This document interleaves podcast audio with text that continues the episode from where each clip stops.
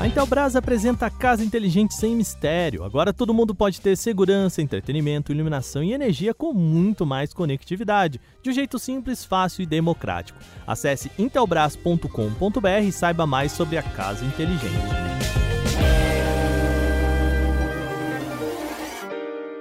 Olá, hoje é quarta-feira e o Canal Tech News fala sobre a chegada de games na Netflix, brecha de segurança do iFood, bugs do Windows 11 e muito mais. Eu sou o Wagner Waka, vem comigo para as notícias do dia.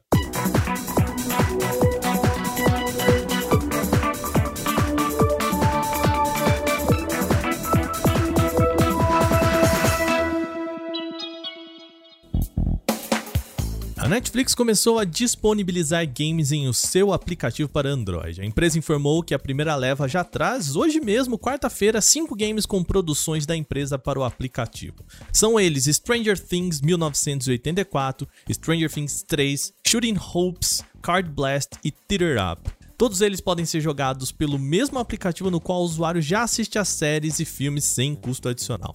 O catálogo de jogos chega primeiro ao aplicativo da Netflix no Android. Pelo Twitter, a empresa já disse que a novidade para celulares iOS vai chegar em breve. Com isso, o aplicativo da Netflix recebeu uma nova aba dedicada exclusivamente para jogos. Os títulos podem ser jogados por vários usuários na mesma conta, desde que não excedam o limite de telas do plano contratado, tal qual acontece atualmente com séries e filmes. A empresa está trabalhando em novos games para rechear a sua biblioteca. Recentemente, a empresa comprou o estúdio Night School, desenvolvedora do game Oxenfree, para criar mais jogos exclusivos Netflix. O iFood enfrentou um problema e tanto nesse feriado de terça-feira, dia 2 de novembro. Muitos restaurantes começaram a ter seus nomes alterados com mensagens políticas e até mesmo anti-vacina, e o bafafá nas redes sociais foi grande, com muita gente questionando a possibilidade de o serviço ter sido hackeado.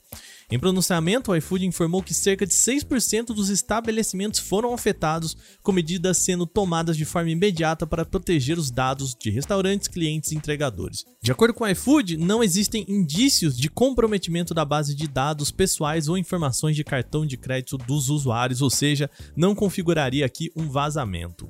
Pelo Twitter, a empresa também foi além, afirmando que o problema aconteceu a partir de um acesso não autorizado por meio de uma empresa terceirizada prestadora de serviços de atendimento que tinha capacidade de alterar as informações dos restaurantes. Pela rede social, o iFood voltou a afirmar que os dados pessoais de pagamento de clientes estão seguros. E o Windows 11 continua a apresentar novos bugs desde o lançamento há alguns meses. Agora, usuários descobriram pelo menos dois novos deles que podem afetar a utilização do sistema operacional. O mais simples diz respeito ao chamado menu de contexto. Esse é aquele menu que se abre quando o usuário aperta o botão direito do mouse. Segundo algumas pessoas em relato nos fóruns da Microsoft, a aba com esse menu de contexto está apresentando lentidão e abrindo bem depois do clique. No Windows 11, esse menu foi completamente refeito com novos ícones e botões de atalho. Só que do clique com o botão direito do mouse até a abertura do menu, o sistema costuma levar de 1 a 2 segundos. Pode parecer pouco, mas na utilização do dia a dia é bastante coisa. O inconveniente tende a ser mais recorrente e evidente em PCs mais fracos, o que joga fora toda a sensação de agilidade do sistema operacional e pode facilmente passar a ideia de computador estar lento. Outro bug, contudo, pode ser ainda mais curioso. Usuários descobriram que há algumas pastas vazias que vão se criando infinitamente em uma pasta escondida no PC. Todas elas são nomeadas como extensão TMP, relativo a arquivos de uso temporário. Ou seja, a ideia é que essas pastas sejam apagadas depois da utilização, mas isso não está acontecendo no Windows 11. De acordo com usuários que descobriram essas pastas em seus PCs, a boa notícia é que o bug parece não ter impacto no desempenho. A expectativa é de que a Microsoft lance em breve uma atualização para solucionar esses dois problemas. Novo mês chegando e com ele também uma nova lista de melhores dispositivos Android. O renomado site de testes de aparelho Antutu lançou a sua tabela com os smartphones com melhor desempenho até novembro de 2021. O topo da lista, de acordo com o Antutu, é o Black Shark 4S Pro lançado no mês passado. Mas o ponto mais curioso dessa lista é que todos os 10 aparelhos de destaque contam com ou processador Snapdragon 888 ou a versão 888 Plus, mostrando a força do chipset da Qualcomm. A companhia também domina o setor de intermediários, com a maioria dos aparelhos trazendo Snapdragon 778G ou a versão 780G. Dos 10 melhores intermediários, apenas 3 deles não trazem chips da Qualcomm. Os testes do AnTuTu consideram aspectos como CPU, GPU, interface de usuário e memória, e a listagem é feita com base em pelo menos mil verificações para cada aparelho, com a computação da média dos pontos para chegar ao resultado final.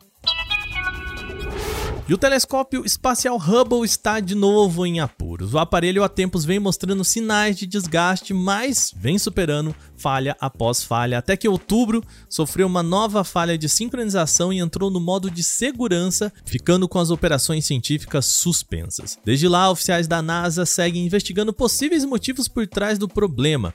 Os agentes afirmam que os instrumentos do telescópio emitiram códigos de erro no dia 23 de outubro e depois de uma reinicialização retomaram as observações científicas brevemente. Contudo, depois erros voltaram a aparecer, suspendendo novamente os trabalhos.